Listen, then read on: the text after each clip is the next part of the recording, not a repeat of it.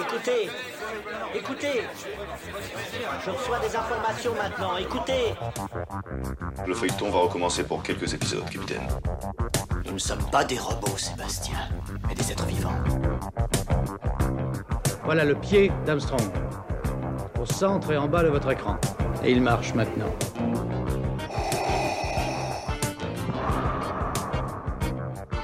On peut dire aujourd'hui que la science-fiction est bel et bien partout. Tu veux dire qu'on est dans un programme informatique Est-ce vraiment si invraisemblable Si mes calculs sont exacts, attends-toi à voir quelque chose qui décoiffe. Bonjour à toutes et à tous, vous écoutez C'est plus que de la SF, le podcast hebdomadaire sur la science-fiction animée et produit par l'œil de chéri. Alors que janvier se termine, je trouvais intéressant de conclure ce premier mois de l'année 2023 avec une question quel futur et surtout quel avenir? Notre podcast est un moyen d'écouter des voix qu'on entend assez peu dans les médias et nous sommes heureux de pouvoir échanger et débattre de notre émission avec l'invité de la semaine. Je vous souhaite maintenant une très bonne écoute.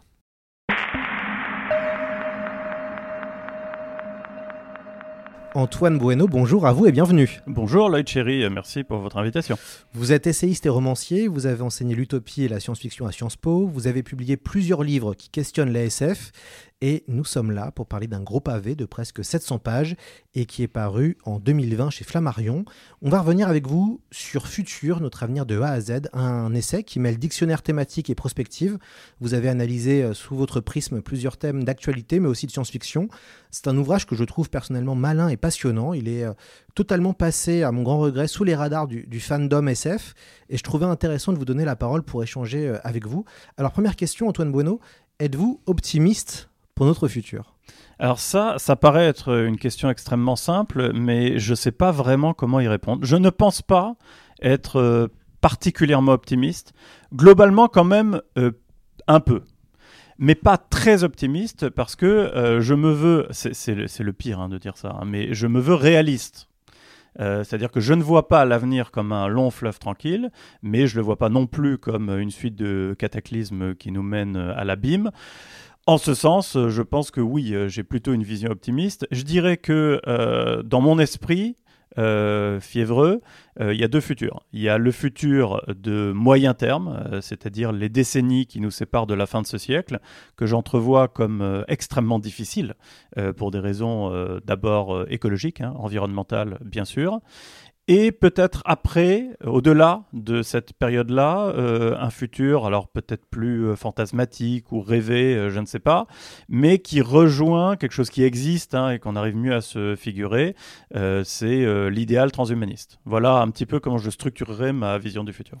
On... Et c'est intéressant parce qu'on observe que le monde se divise un petit peu en deux catégories. Il y a les collapsologues Ouais. et puis il y a les transhumanistes. Comment vous expliquez qu'il y a cette espèce de dichotomie euh, entre tout va s'effondrer et l'autre aspect qui est la science va nous sauver?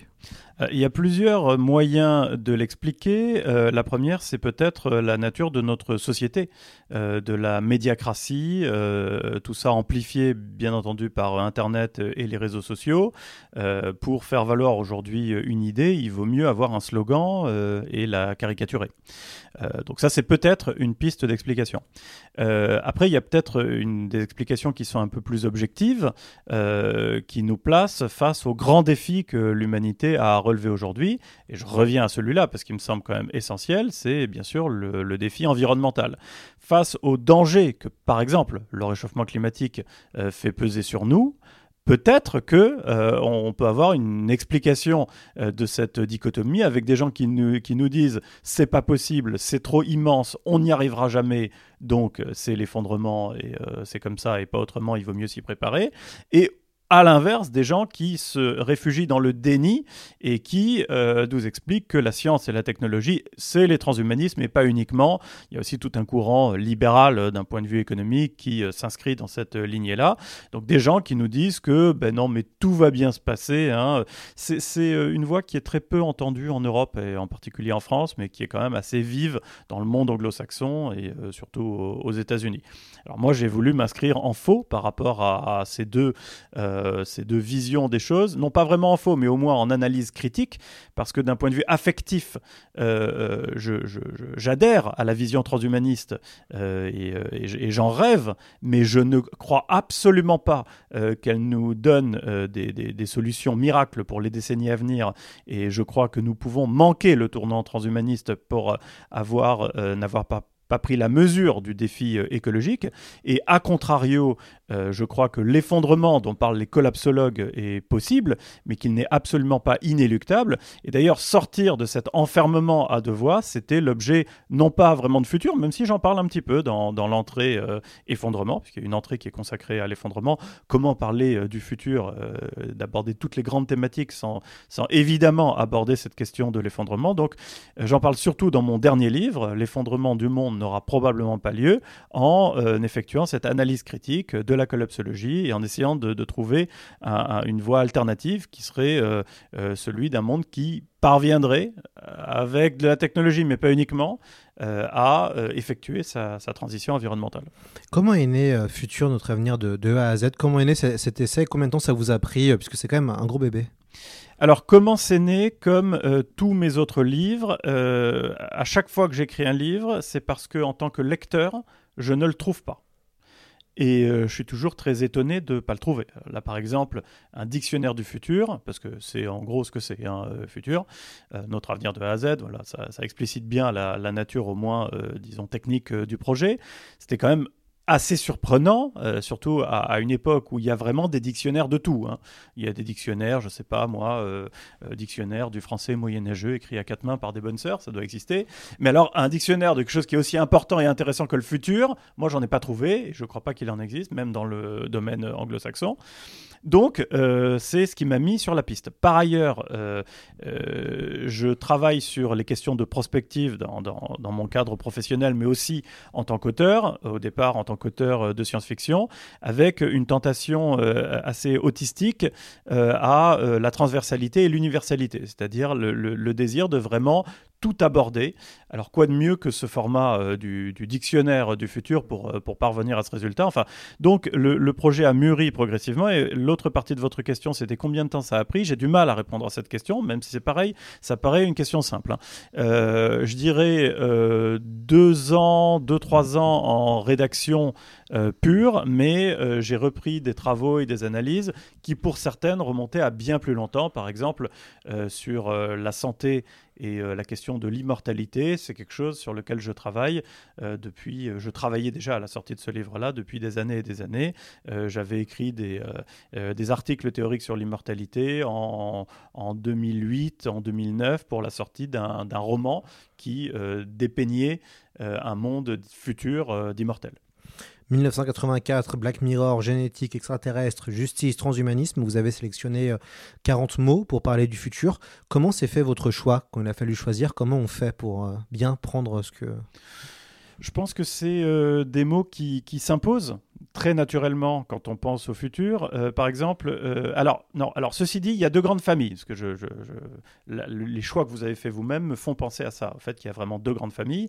Euh, il y a une famille qui relève de la futurologie plus que de la prospective. La futurologie, c'est-à-dire la manière dont, dont, on a pu envisager le futur dans le passé.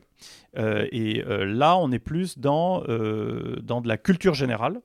Euh, avec des œuvres telles que 1984, euh, euh, Le meilleur des mondes, 2001, l'Odyssée de l'espace. C'est drôle parce qu'au moment où on se parle, je suis assis devant une affiche de 2001, l'Odyssée de l'espace, dans le, bureau du, podcast, donc ça m'inspire énormément. donc ça, il y, y, a cet aspect-là, cet aspect vraiment culturel, et puis l'autre aspect qui est dominant hein, en termes de, de volume et de nombre d'entrées, qui est la prospective pure.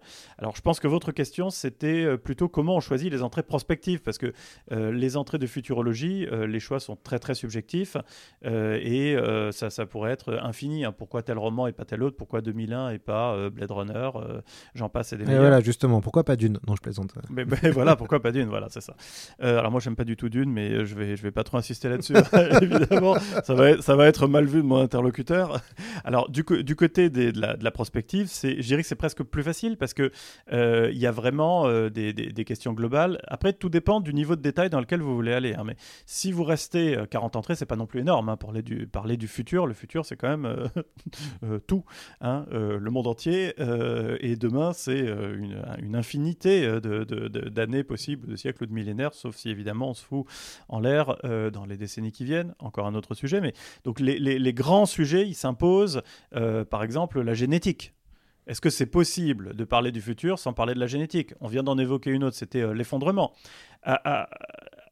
Au début de chacune des entrées euh, que euh, je voulais écrire, j'étais tenté euh, de commencer par dans l'hypothèse où le monde ne s'effondre pas. C'est dire si la question de l'effondrement, elle est à la base et à la croisée des chemins prospectifs. À telle enseigne d'ailleurs que aujourd'hui tous les grands discours, tous les grands récits d'avenir qui nous sont proposés peuvent s'articuler à partir d'eux et autour de la notion de l'effondrement. On l'a un tout petit peu évoqué tout à l'heure. Vous avez euh, le discours euh, collapsologue qui nous dit c'est à partir de l'effondrement, bah, c'est sûr, ça va arriver. À l'opposé, vous avez euh, des gens qui nous disent non, c'est impossible, ça c'est le discours cornucopien, ceux qui pensent que le, monde est une corne d'abondance qui recouvre les transhumanistes, les libéraux. Et puis au milieu de ça, vous avez des gens qui eux aussi se positionnent sur la question de l'effondrement et qui nous disent c'est possible, mais c'est pas inéluctable. Et là, il y a deux voix qui se dégagent. Ceux qui nous disent c'est possible et c'est pas inéluctable grâce à la décroissance, et ceux qui nous disent, dont je fais partie, c'est possible mais c'est pas inéluctable grâce à la croissance durable. Donc vous voyez, quand on fait le panel des, scénarios, des grands scénarios d'avenir envisageables, on a au départ la question de l'effondrement. Donc voilà, cette entrée, elle s'impose évidemment. La génétique, elle s'impose évidemment. L'espace, comment parler du futur sans parler de l'espace, etc., etc. Je pense pas qu'on puisse trouver beaucoup d'entrées dont on pourrait juger euh, qu'elles sont euh, vraiment anecdotiques dans le dictionnaire. Peut-être que vous en avez repéré, on peut en discuter. Je vais reprendre avec vous quelques grands thèmes euh, du livre pour donner à nos auditeurs l'envie de vous lire. Cela commence souvent par comment ou pourquoi. Alors, c'est parti, on va commencer avec la première. Pourquoi la science-fiction devrait être, être le gouvernail de notre avenir, Antoine Bueno? Alors, je vais d'abord expliquer le euh, comment et le pourquoi. Euh, parce qu'en fait, dans chacune des entrées, je ne sais pas si j'y arrive, mais j'essaye de faire deux choses. La première chose, c'est véritablement une synthèse. Une synthèse euh, pour mettre en exergue euh, de manière très très euh, claire et accessible à tout le monde les grandes problématiques de l'entrée. Et par ailleurs, j'essaye en même temps de développer un point de vue qui bouscule et qui est un petit peu iconoclaste. Alors sur la science-fiction, je ne sais pas si c'est le meilleur exemple de point de vue iconoclaste, je ne crois pas d'ailleurs. Euh, mais euh, ce que j'explique, c'est que euh, la science-fiction est, aujourd'hui un, outil qui pourrait devenir vital, extrêmement utile à tout le moins, pour nous orienter dans l'avenir. D'ailleurs, je suis évidemment pas le premier et le seul à le penser. Euh, en off, avant le début de ce podcast, euh, on a évoqué euh, l'arrêt de team. C'est quand même une très belle illustration. Vous avez un ministère on ne peut plus sérieux. Hein, on ne peut pas dire que les militaires soient des gens extrêmement déconnants. Donc c'est le ministère de la Défense qui, d'ailleurs sur le, fondement de précédents anglo-saxons, américains avec la CIA, interroge des scénaristes, des, auteurs de SF pour établir des scénarios d'avenir et organiser dépense, sa défense euh, prospective euh, en fonction. Donc on voit bien que euh, la, la SF devient un, gouvernail. Mais si on remonte même encore plus haut, on, est obligé de s'apercevoir que la SF gouverne déjà le monde euh, à notre corps défendant. Je pense là à la Silicon Valley et aux, aux- aux manias des GAFAM, qui sont des gros bébés joufflus biberonnés à la science-fiction et qui, euh, euh, avec des moyens colossaux, les milliards qui sont à leur disposition et les moyens techniques, technologiques, intellectuels qui sont à leur dis- disposition, sont en train de faire advenir ou s'efforcent de faire advenir euh, leur, leur fantasme euh, science-fictionnel. Euh, il y a un côté très performatif dans, dans- dans tout ça. Donc, ils écrivent tous les jours le roman de science-fiction dont ils sont le héros et ils font de notre monde un monde de science-fiction, c'est-à-dire qu'ils ils- ils font advenir en fait ce, ce, que la, science-fiction avait prédit. Et donc là où, la science-fiction devient quelque chose de très intéressant, c'est quand on voit ce, ce va-et-vient entre la science et la fiction, le fait que souvent, le plus souvent encore, c'est quand même la science et la technique qui influencent les auteurs de science-fiction, mais comment en retour la science-fiction peut dicter, orienter le futur. Donc quand on s'aperçoit de ça, on, s'aperçoit à quel point c'est un outil puissant et à, quel point il faut en faire un outil politique, euh, mais collectif. Là, quand je parlais des manias de la Silicon Valley, euh, c'est pas du tout collectif, évidemment. C'est des, des, des, visées individualistes, capitalistiques, etc., etc. Mais on peut en faire un outil collectif de détermination de notre avenir. Ça rejoint l'épisode que nous avons fait sur Elon Musk. Euh, et on s'interrogeait si Elon Musk faisait de la, science-fiction, un épisode qu'on vous recommande aux auditeurs d'écouter s'ils n'ont pas encore écouté. vous, avez, vous dites d'ailleurs en introduction à cette partie sur la SF que la science-fiction fait peur. Oui, alors pour moi, il y a deux aspects à la science-fiction. Euh. On a commencé par la fin de mon point de vue, c'est-à-dire par l'aspect performatif, la science-fiction comme gouvernail, guide, guide de notre avenir avec euh, des, conséquences. Hein. Euh, le fait que ce soit un guide de notre avenir. Donc je termine sur cette question-là. Première conséquence, c'est qu'il euh, faut s'efforcer de, créer une ESF de qualité. Et j'imagine que dans votre podcast, l'une des questions qui est sous-jacente, même si elle n'est pas explicite, c'est qu'est-ce qu'une ESF de qualité? Pour moi, c'est une ESF qui pose les bonnes questions. Alors je vais peut-être je peut-être faire hurler nombre de vos auditeurs, mais pour moi, une ESF qui pose pas les bonnes questions, c'est par exemple le film The Island. Euh, parce que euh, euh, créer des, des, clones comme banque d'organes, c'est déjà, d'un point de vue scientifique et technologique, totalement inutile, donc totalement dépassé. Film de Michael Bay, sorti en 2005, qui est un petit peu oublié d'ailleurs hein, des amateurs de SF. On n'en parle pas beaucoup de, The Island, et c'est vrai que c'est un film qui avait fait un peu sensation à l'époque et qui est maintenant un peu oublié. On entretient, pour, pour faire le pitch, une dystopie qui ressemble un peu au meilleur des mondes, de gens qui découvrent, et bon là on va encore divulgacher, hein, mais qui découvrent que en fait ils sont des banque d'organes. Euh, aujourd'hui, euh, rien qu'avec euh, les, les, les, xénogreffes, c'est-à-dire la possibilité de, de, cultiver des organes humains dans des cochons, par exemple, dans des, dans des porcs, ben, on n'a pas besoin de, de créer une humanité parallèle de clones. Enfin bon, bref. Donc, d'un point de vue prospectif, alors cinématographiquement, c'est génial, The ça fonctionne très bien. Mais d'un point de vue prospectif, c'est pas terrible. Donc, j'aurais tendance à opposer, par exemple, ce film-là à Bienvenue à Gattaca, où là, on a vraiment des. Alors, outre l'aspect esthétique, bien entendu, qui est absolument magnifique. Chef-d'œuvre d'Andrew Nichols. Voilà, extraordinaire. Enfin, de mon point de vue, hein, encore une fois, je pense que vos, auditeurs réagiront en disant Mais non, moi j'adore The Island, Gattaca c'est nul. Bon, on, peut en débattre indéfiniment, mais en tout cas, euh, Bienvenue à Gattaca me semble poser des vraies questions sur la place de la génétique dans la société, dans un avenir qui est pas si lointain. Je suis persuadé qu'on va aller euh, vers un monde qui est déjà eugéniste. Hein. On, est, on est déjà dans un monde eugéniste, mais qu'il sera bien plus résolument dans les années même à venir. Je vais même pas dire les décennies, même dans les années euh, qui viennent.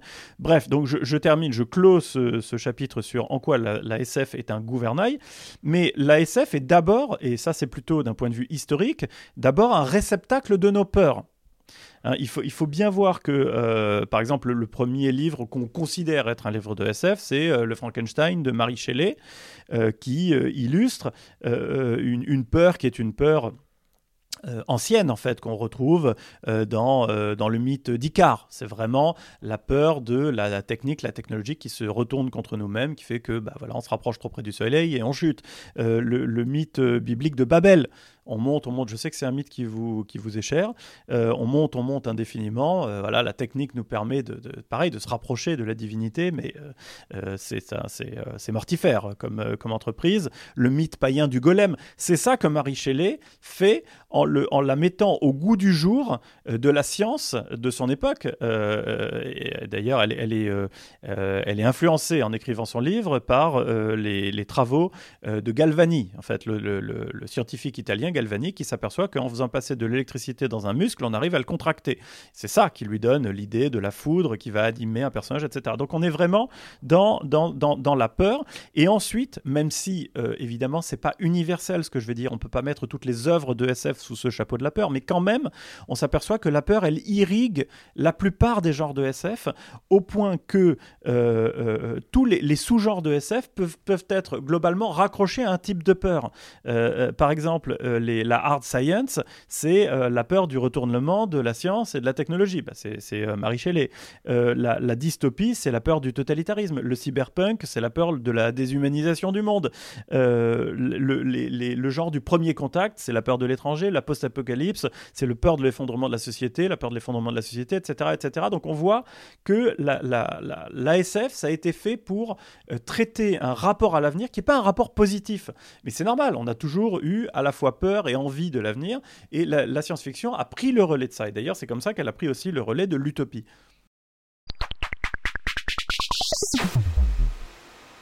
Dans votre chapitre sur la dystopie, vous dites Nous allons droit à la dystopie parce que nous allons droit à l'utopie et que cette dernière est une abomination. Expliquez-nous expliquez ça.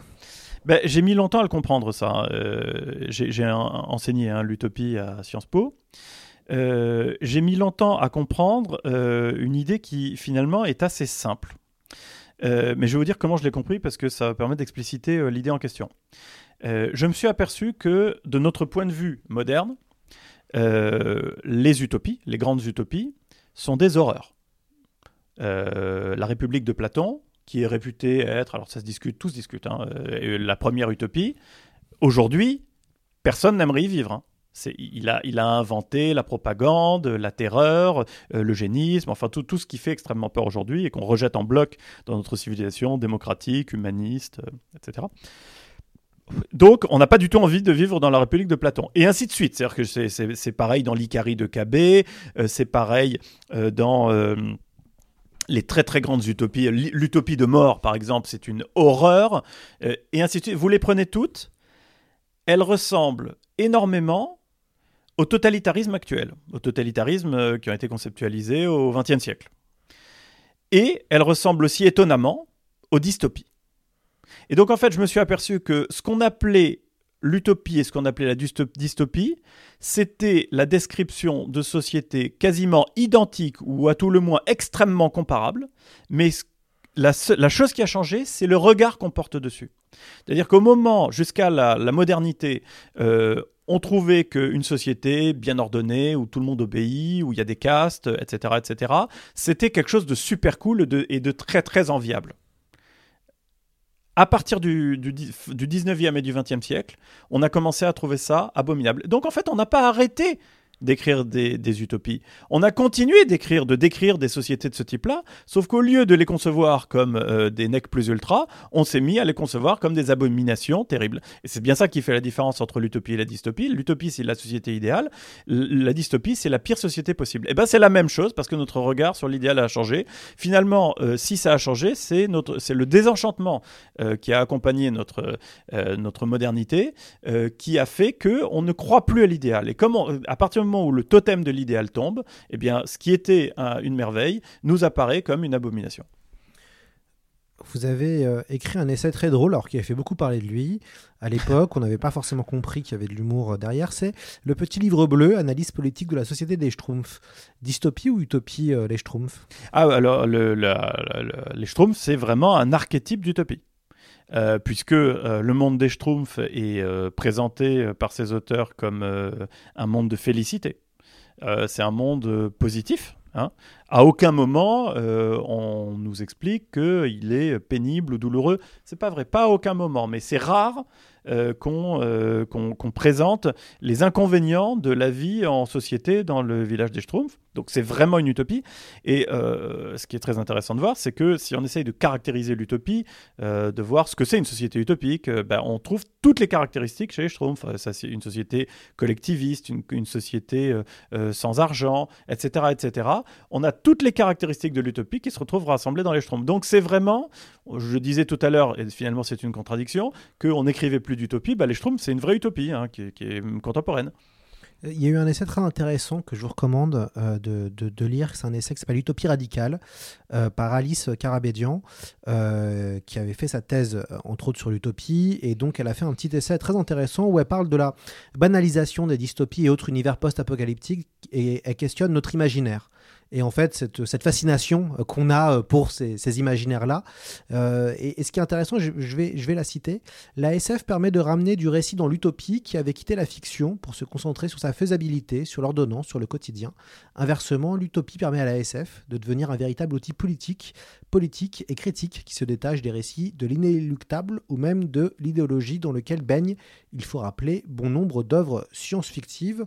Vous, vous écrivez pourquoi l'utopie est une horreur alors que est la force du progrès. Bah oui, j'allais rebondir euh, là-dessus. Je fais une vraie euh, distinction entre l'utopie, qui est un truc très précis, hein, qui est à la fois un genre littéraire, mais aussi euh, la description d'une société qui est relativement stéréotypée, hein, qui est bien analysée, et l'utopique, qui est une démarche en fait mentale, qui pousse à se dire que autre chose peut exister. Et donc l'utopique, évidemment, c'est presque l'autre nom de l'imagination.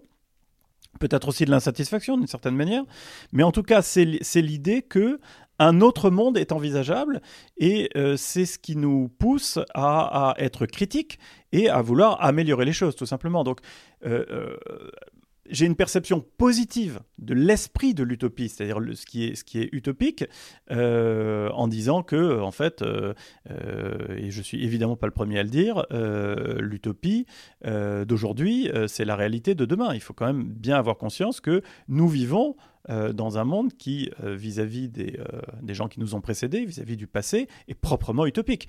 Raconter à un Français du, 15e siècle que au 21e siècle, en France, on organisera des élections et que la personne qui est au pouvoir, si il ou elle perd l'élection, abandonnera le pouvoir au profit de celui ou de celle qui l'a gagné. Mais le mec aurait éclaté de rire. hein. Ça aurait paru un, un discours de bisounours, mais totalement, alors là pour le coup, utopique au sens d'impossible à réaliser, c'est pourtant ce que nous vivons. Et je parle même pas de l'utopique technologique, hein. rien que la télévision, enfin voilà, c'est quelque chose qui, est- qui aurait été sans doute totalement inimaginable pour la plupart des humains qui nous ont, euh, qui nous ont précédés. Donc, donc, donc l'utopique, c'est ce qui nous pousse à réaliser du, meilleur, alors que l'utopie, euh, bah, aujourd'hui, euh, on le considère plutôt comme une, comme une atrocité. Vous avez une entrée sur le meilleur du monde et vous écrivez en sous-titre comment Huxley a presque tout anticipé. Alors, est-ce que pour vous, euh, le meilleur des mondes, c'est euh, le livre de SF euh, quasiment parfait? Alors, le meilleur des mondes, il, a, il occupe dans ma vie une place vraiment très particulière. Je l'ai lu assez jeune, c'est mon père qui me l'a mis entre les mains. Et ce livre a été pour moi une révélation, et je dirais presque qu'il a déterminé toute ma vie. hein. Euh, mais alors pour une raison qui va sans doute vous faire sourire, c'est que euh, moi je l'ai pas vu comme une dystopie. Je l'ai vraiment vu comme une utopie. Et je n'ai eu de cesse durant mes jeunes années, puisque je l'ai lu vers 14 ans, donc pendant mm, 10 ans peut-être, euh, euh, j'ai passé ma vie à tenter euh, de convaincre les gens autour de moi que le meilleur des mondes, ce type de société, était vraiment formidable.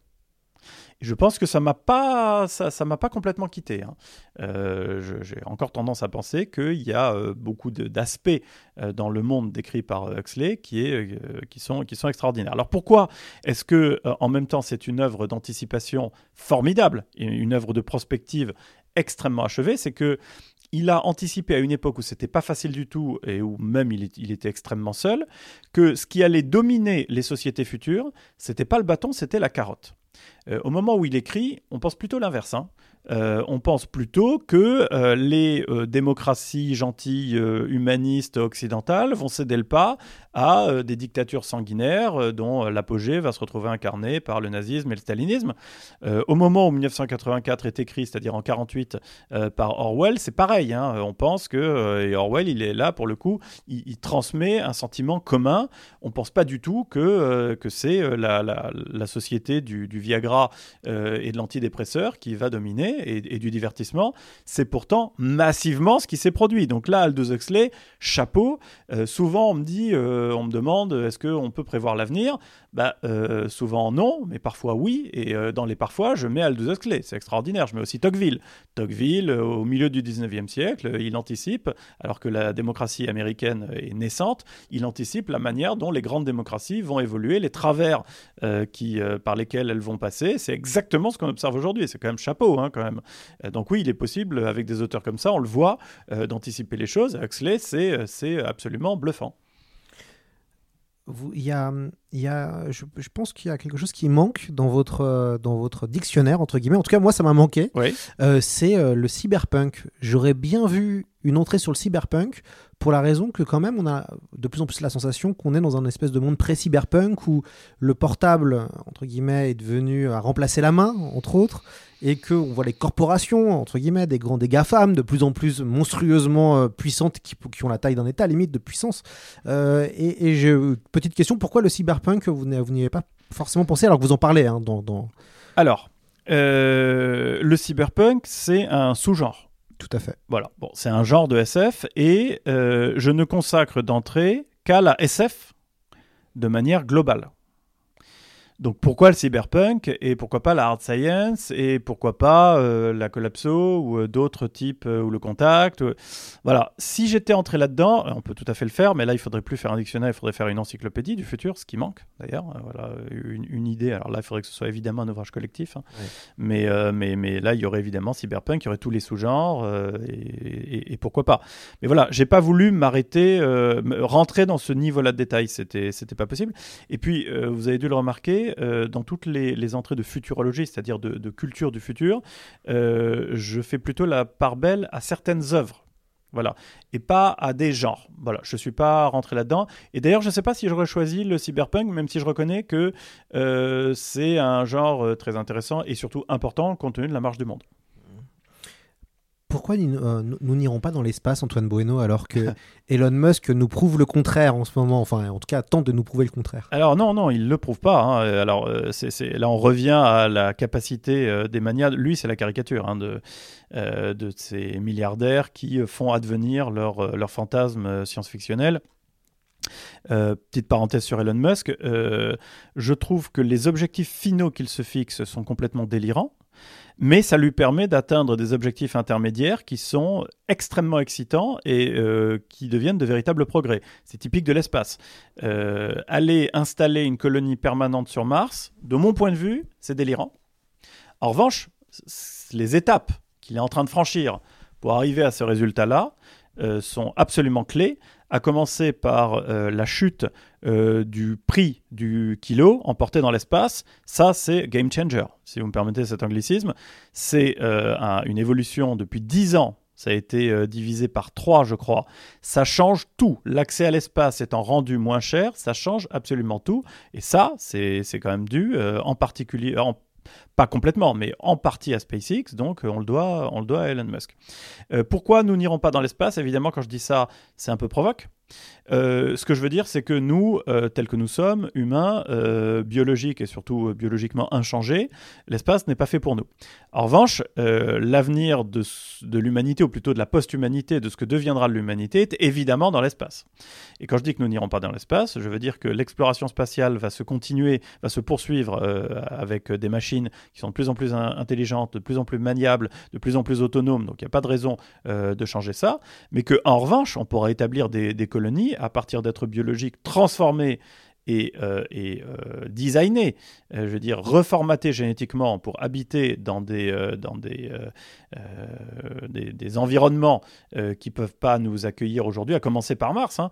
On va commencer là à avoir les moyens génétiques de façonner des humains martiens, c'est-à-dire des humains dont la biologie serait beaucoup plus adaptée à, l'environnement martien.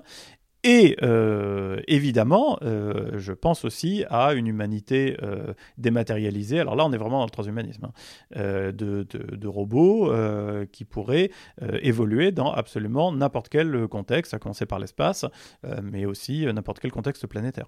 Ce qui posera des véritables questions éthiques. et l'avenir va être aussi marqué, je pense, par toutes ces questions-là euh, qui, vont, qui vont se poser tôt ou tard. En tout cas, d'un point de vue sociétal. euh. Oui, alors, alors euh, moi je pense qu'il faut brûler l'éthique. hein. C'est-à-dire que l'é- l'éthique ne m'intéresse pas du tout.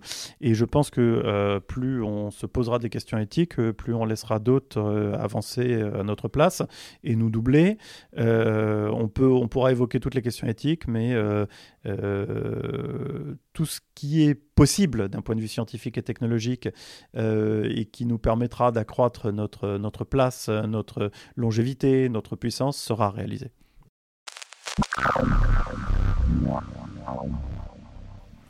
Vous allez, euh, autre question un peu provocante, pourquoi nous allons vers la fin du, du crime?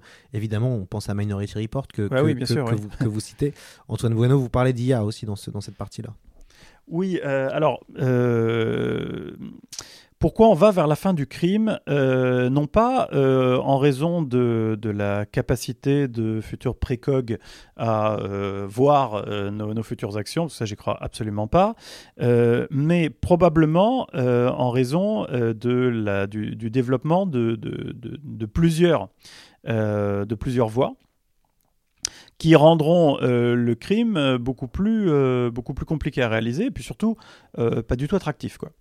Euh, la première chose, c'est euh, l'implant cérébral. Euh, je pense que, alors là on revient à Elon Musk avec Neuralink, il a créé une société pour ça, etc. Je pense que on finira, c'est pas sûr, hein. donc c'est vraiment un pari, et là c'est donc c'est pas du tout scientifique ce que je dis, hein, mais il est possible qu'on arrive à créer des interfaces cerveau-machine qui nous permettent de communiquer euh, d'un point, de- d'un point de vue télépathique, de communiquer entre cerveaux sans s'exprimer autrement. Et surtout, euh, c'est ce que j'attends avec le plus d'impatience, bien que, à mon avis, c'est pas vraiment notre génération qui le verra, mais en tout cas, je pense que ça finira par arriver, ce qui permettra de mettre en partage euh, nos pensées, nos sensations, nos émotions, et donc de créer des êtres collectifs. Véritablement, je veux dire des êtres collectifs, euh, non pas d'un point de vue philosophique ou spirituel, mais d'un point de vue physique. Donc là déjà, ça rend la question de la criminalité beaucoup plus, euh, beaucoup plus aléatoire. Une autre raison pour laquelle, à mon avis, la criminalité va évoluer, c'est la génétique. Parce que euh, le génisme progressant, euh, on va finir par sélectionner euh, des, bouquets génétiques allant aussi dans le sens des comportements sociaux. Euh, c'est-à-dire des bouquets génétiques qui favoriseront la vie en société et euh, diminueront les risques euh, de comportements dits déviants, de comportements contraires à, la, morale sociale et aux, actions socialement favorisées. Ça, c'est quelques pistes d'évolution euh, d'évolution des choses. Puis après, évidemment, il y a la question de l'IA, qui, euh, ayant une emprise de plus en plus forte sur la société, sera de plus en plus capable aussi euh, de repérer des comportements menant à des, actions non recommandées. Comment vous avez, en tout cas sur les différentes thématiques, comment vous avez travaillé? Est-ce que vous avez fait des recherches en parallèle pour poser des pistes de réflexion Comment ça s'est passé sur, euh, sur, ce travail de recherche qu'il a fallu mener? Ben alors, ça demande d'ingurgiter euh, beaucoup de données, euh, beaucoup de, documents sur chacune des thématiques. En fait, ce que je cherchais, c'était l'état des connaissances et du débat euh, sur chaque, euh, euh, sur chaque entrée, avec évidemment les sources les plus officielles et fiables possibles. Qu'est-ce qui, a, qu'est-ce qui a été le plus difficile? Waouh, je sais pas vraiment. Je sais qu'il y, a- il y a des entrées, si par exemple l'entrée travail. Euh, l'entrée travail, c'est très compliqué. Euh, la première question qu'on se pose, c'est est-ce que demain il y aura du travail? Donc ça, c'est une question qui a par exemple été euh, posée par un think tank euh, américain à euh, des milliers de spécialistes du marché du travail dans le monde entier. Alors, à votre avis, qu'est-ce qu'ils ont répondu? Que non, le travail disparaîtra un jour? Eh bien alors ils ont répondu à 50% oui, 50% non. Alors quand vous avez ce genre de réponse, vous savez que ça, ça veut dire quelque chose de très simple, c'est que personne n'en sait rien. Euh, donc voilà, ça c'est ça c'est un exemple. Comment euh, dégager un positionnement et apporter, parce que c'est ça que je voulais, hein, c'est apporter une réponse. Moi, je veux toujours des réponses à des questions qui se posent euh, sur l'avenir. Donc, j'apporte une réponse en disant que probablement euh, le travail euh, ne disparaîtra pas dans les décennies qui viennent, mais de manière certaine un petit peu plus tard, quand on aura l'IA forte et, et le robot polyvalent. Alors là, on ne pourra plus parler de travail au sens où nous l'entendons aujourd'hui. Mais dans les décennies qui viennent, je pense que le travail a un bel avenir. En revanche, il va falloir se réinventer euh, 15 fois dans une vie professionnelle. C'est ça le vrai défi. Quoi. Donc voilà, j'apporte quand même une réponse à partir de, de la, la compilation de toutes les données auxquelles euh, j'ai pu avoir accès. Donc voilà, l'entrée travail, par exemple, elle m'a donné du fil à retordre, mais c'est pas la seule. Pourquoi l'effondrement n'aura pas lieu? Vous avez d'ailleurs repris ce, ce titre dans votre dernier essai, L'effondrement du monde n'aura probablement pas lieu. Antoine Bueno, qu'est-ce qui vous fait dire que l'effondrement l'e- l'effondrement n'aura pas lieu? Alors déjà, euh, je, je dis que l'effondrement est possible. Oui, Euh, vous, vous- vous- à chaque fois voilà. vous mettez des scénarios, Voilà. ça aussi, hein, vous, dans plusieurs de vos entrées d'ailleurs, vous proposez plusieurs scénarios possibles. Euh, et donc, Voilà. mais je vous sens optimiste quand même. Alors, euh, le titre de mon livre, c'est probablement, parce que vous voyez, euh, je suis courageux mais pas téméraire, hein, donc euh, je veux pas me, veux pas me griller trop de cartes futures, des fois qu'on soit à la veille de l'effondrement. Non, alors, pourquoi est-ce que j'adopte ce parti pris? Je dirais, pour vraiment synthétiser le propos, parce que la seule chose qui menace notre civilisation thermo-industrielle de manière certaine, c'est le réchauffement climatique. Euh, les autres menaces sont un peu moins grandes, mais je les minimise pas. C'est-à-dire qu'on peut avoir une, une menace comme l'effondrement de la biodiversité euh, qui ne fait pas encourir de risques majeurs à notre civilisation, mais qui est pour autant une abomination euh, contre laquelle qu'il faut combattre, évidemment. Mais c'est deux questions qui sont bien distinctes. Alors en ce qui concerne le réchauffement climatique, ma conviction, c'est que euh, dans les décennies qui viennent, on va mener une transition qui sera réelle, mais qui sera insuffisante et qui nous restera un dernier coup à jouer. Euh, alors là, on va me traiter de, de technosolutionniste euh, avec la géo-ingénierie. Mais j'ai l'absolue conviction que euh, on aura fait une partie du chemin et que la fin du chemin sera, sera réalisée par la géo-ingénierie et je n'ai absolument aucun doute, j'ai la certitude qu'on finira par y avoir recours. Alors il faut préciser ce qu'est la géo-ingénierie. Il y a deux grandes voies de géo-ingénierie. Il y a la géo-ingénierie solaire, c'est-à-dire limiter l'exposition de la Terre au rayonnement solaire, qui nous permettrait de gagner quelques décennies, mais alors à quel prix? Parce que ça, ça fait courir un risque énorme euh, de euh, perturbation euh, du cycle de l'eau et donc des, des précipitations un peu partout sur la planète. Donc évidemment, si on peut éviter, bah, ça serait mieux quand même, mais c'est facile à faire techniquement. Et l'autre géo-ingénierie à laquelle je crois énormément, c'est euh, le retrait du carbone directement dans l'atmosphère, une technologie dont on dispose déjà mais qui n'est pas mûre d'un point de vue industriel, c'est-à-dire qui n'est pas compétitive. Donc si je devais résumer euh, vraiment à grands traits euh, la question de l'effondrement, je dirais que ça, ça se synthétise autour de la question suivante. À votre avis, est-ce qu'on arrivera en 60 ans à développer à l'échelle industrielle une technologie dont on dispose déjà Là, je fais appel à votre intuition, à votre avis. Bon, bah moi j'ai plutôt tendance à répondre, à mon avis, plutôt oui. Et dans les scénarios catastrophes que vous proposez alors? Euh, C'est-à-dire? Dans la part, vous, vous évoquez aussi qu'il y a plusieurs scénarios et donc un scénario où ça marche moins bien quand même. Alors, euh, ça, c'est le scénario, le, ce que j'appelle euh, le quatrième scénario. Pourquoi c'est le quatrième scénario? Parce que c'est le scénario euh, d'un monde qui, finalement, ne s'effondre pas. Les trois scénarios précédents, euh, ce sont des scénarios euh, d'effondrement, parce que l'une des choses que je reproche à la collapsologie, c'est d'être volontairement extrêmement vague sur la mécanique de l'effondrement. Et donc, quand on essaye de passer l'idée euh, du collapse par le prisme de l'analyse prospective, on peut distinguer trois scénarios qui ont des déclencheurs différents, des mécaniques différentes et des probabilités d'occurrence aussi très différentes. Le premier de ces scénarios, c'est celui de l'arrêt cardiaque, dont la cause principale est euh, potentiellement euh, un- un- une crise. C'est-à-dire que la, cause, c'est euh, la complexité économique du système monde. Ça, j'y crois pas, parce qu'on a eu d'énormes crises récemment qui ont plutôt prouvé l'extraordinaire résilience du système monde. Euh, la, la- crise de 2008 et des subprimes, euh, on a quand même une crise qui était supérieure en termes euh, de volume à celle de 29 et une économie mondiale qui est repartie dès 2009, 2010 euh, sur les chapeaux de roue sans aucun problème. Alors encore plus caricatural, évidemment, c'est l'arrêt de l'économie mondiale avec la pandémie de Covid, hein, la crise sanitaire. Là, pareil, rebond formidable. Donc on a plutôt tendance à penser que le système monde est très résilient, ce qui est le propre des systèmes chaotiques aussi. Ils peuvent s'effondrer, mais ils sont aussi très résilients. Donc la question, c'est de savoir lequel de ces deux effets prédomine. Deuxième scénario, c'est celui euh, de la panne sèche, c'est la question des ressources. Question évidemment majeure que je ne euh, néglige absolument pas pour notre avenir. Toutes les ressources, à commencer par les métaux et le pétrole, parce que euh, on a comme spectre qui a souvent été avancé comme cause d'effondrement celui du pic pétrolier. Donc la question c'est est-ce que euh, les ressources vont être problématiques dans les décennies à venir? Réponse oui évidemment. Est-ce que ça va pour autant euh, conduire à l'effondrement de notre civilisation? Je ne pense pas. Des crises oui, l'effondrement de la civilisation, je ne pense pas. Je ne vais pas épiloguer là-dessus, on peut y revenir si vous voulez.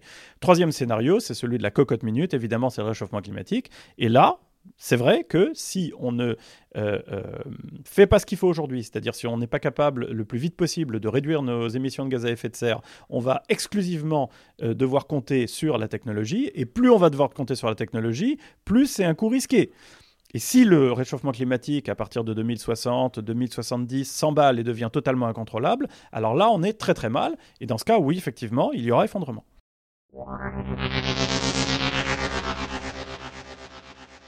Vous pensez qu'il y a une prise de conscience de, euh, euh, des gouvernants euh, face à cette crise écologique? Est-ce que vous, vous pensez qu'elle est à la hauteur?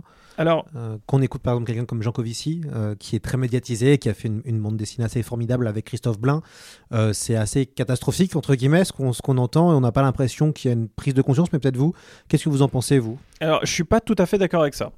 il faut savoir de quoi on parle quand on parle de prise de conscience. Pour moi, la prise de conscience, elle est plus ou moins profonde. Et je dirais qu'il y a euh, trois stades à la prise de conscience. Le premier stade, et c'est pour ça que j'ai pris beaucoup de plaisir à regarder Don't Look Up, le film Don't Look Up sur Netflix, euh, mais je ne suis pas du tout d'accord avec le présupposé. Ça c'est pareil, on pourra développer si vous voulez, mais euh, le premier stade de la prise de conscience, c'est savoir qu'il y a un risque, qu'on en est la cause, et que c'est très très très dangereux, ça, je pense qu'aujourd'hui, en tout cas en Occident, et en tout cas et aussi en tout cas dans l'esprit euh, des, gouvernants du monde entier, c'est acquis. Donc cette prise de conscience là, elle est bien réelle. Peut-être qu'elle est récente hein, d'ailleurs, mais en tout cas, euh, j'arrête pas de dire en tout cas, mais elle est euh, bien réelle. Le deuxième stade de la prise de conscience, c'est euh, savoir ce qu'il faut faire, quelle est la recette en gros de la transition face à ce danger. Les dirigeants, ça, ils le savent, même si euh, la plupart des gens, eux, pas trop. Moi, c'est ce que j'essaye de faire dans mes livres, c'est euh, de, de, euh, communiquer un schéma euh, clair euh, du contenu de la transition. En gros, de quoi parle-t-on quand on parle de la transition, triple transition, euh, énergétique, industrielle, agricole aussi. Voilà. Donc avoir les idées claires sur le contenu, ça c'est le deuxième stade de la prise de conscience. Le troisième stade, alors là on pédale tous dans la choucroute, et les gens, et les gouvernants, et même les scientifiques qui travaillent là-dessus, et moi aussi évidemment, c'est de comprendre ce que cette transition va changer dans le monde ce que cette transition va changer dans les sociétés. Pour ne rien vous cacher, c'est là-dessus que je travaille pour mon prochain essai. Et c'est évidemment euh, ce que les, gens euh, sont le plus euh, en demande de savoir aujourd'hui. Alors là, on est, euh, personne ne peut véritablement répondre à cette question. vous voyez, la prise de conscience, d'abord, c'est pas si simple de parler de prise de conscience. Il y a plusieurs degrés de conscience. La première, elle est acquise. C'est déjà une bonne nouvelle. La deux, elle est quand même parmi ceux qui peuvent prendre des décisions. Elle est quand même, c'est pas un mystère hein, de savoir ce qu'il faut faire contre le réchauffement climatique, mais c'est des faucons yaka. Euh, après, euh, pour euh, agir, il faut bien avoir, arriver à ce troisième palier de conscience qui est de, de savoir que ça va changer en profondeur la société. Et encore faut-il être prêt à ça. Et justement, est-ce que vous pensez que les, les... En tout cas, ce qui est intéressant, c'est qu'on voit par exemple sur les réseaux sociaux euh, qu'il faut diminuer euh, le, streaming, qu'il faut diminuer plein de choses, euh, ça paraît compliqué, entre guillemets, d'imaginer le monsieur tout le monde ou la madame tout le monde du jour au lendemain de changer de modèle de vie. Est-ce que vous pensez que ça va être, que ce sera accepté ou que tout simplement on sera obligé parce que ce sera imposé alors, je pense, je vais faire une réponse en deux temps. Je pense que d'un point de vue théorique, on pourrait parfaitement et même du jour au lendemain, euh, adapter euh, notre mode de vie à euh, un monde durabilisé. Parce qu'on est extrêmement plastique. Alors, encore une fois, un exemple récent nous le prouve, c'est la Covid. du jour au lendemain, tout le monde avait très très peur pour sa santé et on était tous d'accord pour rester sagement dans son appart, c'est-à-dire pour temporairement changer radicalement de vie peu de gens, il y en a eu quand même, mais peu de gens s'en sont véritablement plaints. Tout le monde a trouvé ça formidable. Je pense que on est tellement plastique qu'on est capable euh, d'accepter et de se faire si on a euh, euh, un, sentiment d'urgence immédiat à, à n'importe quoi. Bon, après, la question que vous posez sur comment on y va, c'est la question des verrous systémiques. C'est-à-dire que le, monde est verrouillé de toutes parts pour que la transition n'ait pas lieu, ou en tout cas pas dans les proportions requises. Bon. Euh, L'individu, c'est un verrou énorme, parce qu'il ne peut pas faire grand-chose. Euh, il peut essayer, mais vous savez, il y a des études qui ont été faites qui montrent que même en étant extrêmement vertueux, on peut réduire que de 10 ou 20% maximum euh, son empreinte carbone. Un Allemand qui veut faire sa transition, euh, bah, euh, ne serait-ce que s'il veut avoir de l'électricité et de la lumière chez lui, il est obligé de consommer du charbon. C'est-à-dire que sa transition à lui, son impact carbone, dépend euh, de choix collectifs euh, quant à la nature du mix électrique euh, du pays. C'est un exemple. Voilà. Euh, demain, si je veux consommer moins de plastique, il faut s'accrocher, hein, parce que euh, faire vos courses, euh, il y en a partout du plastique. Ce que je veux dire, c'est qu'il y a des, euh, des réalités structurelles de notre monde qui limitent énormément la capacité d'action de l'individu, aussi vertueux soit-il. Et on sait très bien que par ailleurs, il vaut mieux pas compter sur la vertu. C'est pas par vertu qu'on fait les choses. En général, on le fait parce qu'on y est contraint ou par intérêt. Donc, l'échelle de l'individu, à mon avis, faut oublier. Euh, L'autre échelle auquel on pourrait penser, c'est les entreprises.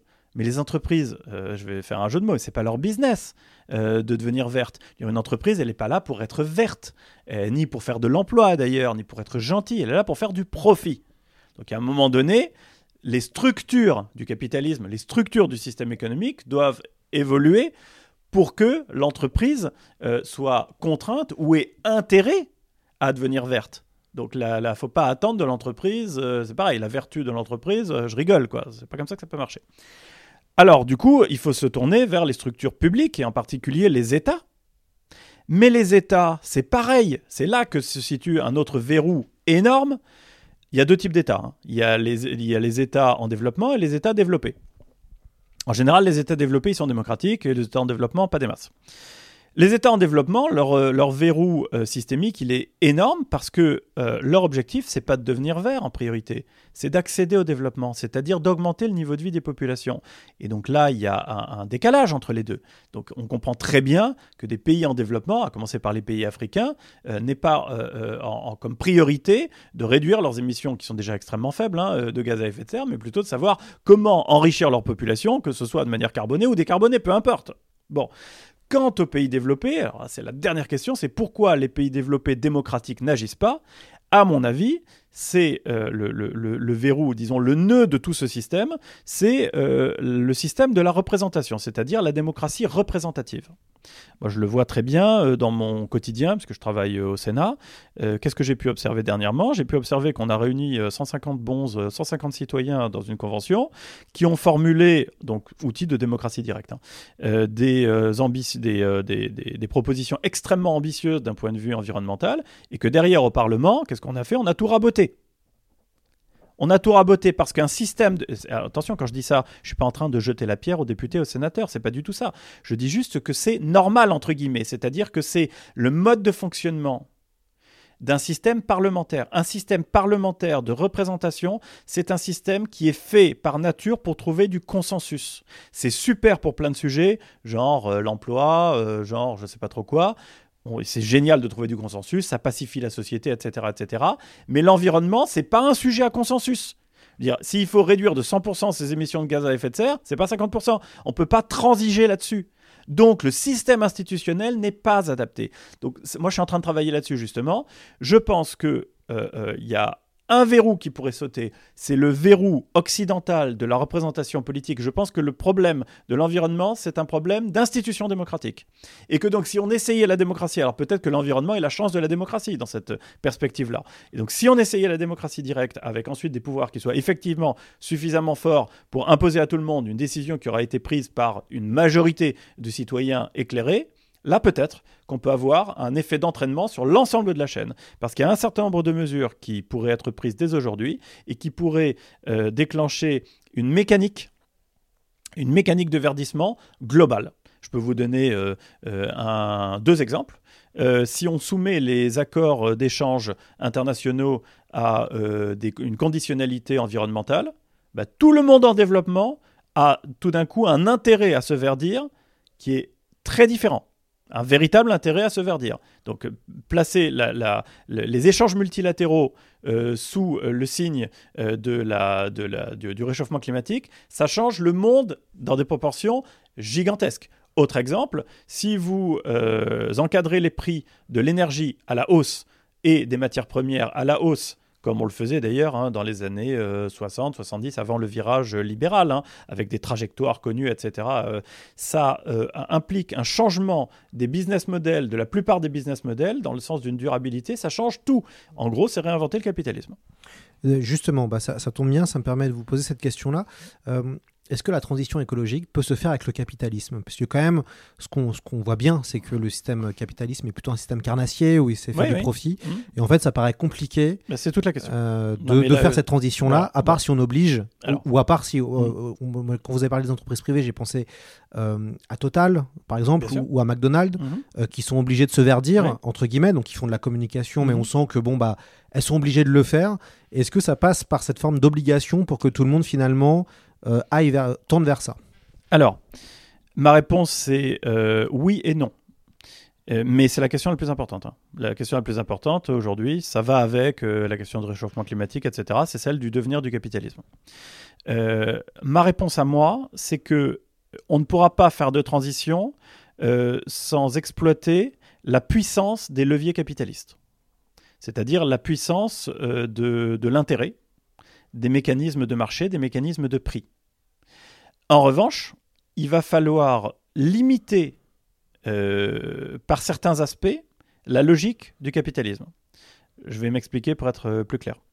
Euh, quand je vous parlais d'administrer les prix de l'énergie et des matières premières, on n'est pas du tout dans une logique capitaliste. On est dans une logique keynésienne d'interventionnisme public. En revanche, à partir du moment où vous avez fait ça, c'est-à-dire où vous avez dit l'énergie, ben, l'énergie, euh, vous, vous fixez une trajectoire d'augmentation du prix de l'énergie, etc. Derrière, vous allez avoir les mécanismes de marché qui vont se mettre en place pour verdir à marche forcée. Parce que l'intérêt capitalistique des uns et des autres, ça va être de faire des économies d'énergie, euh, de produire avec de l'énergie moins carbonée, etc., etc.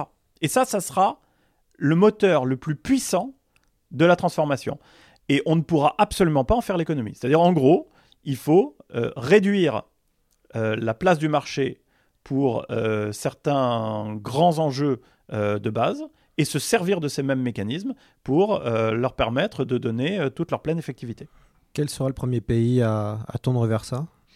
Bah ça, euh, j'en ai absolument aucune idée, mais a priori, c'est plutôt le rôle des, pays développés, parce que justement, comme ils sont déjà développés, ils ont plus cette, cette hantise, cette problématique euh, du développement.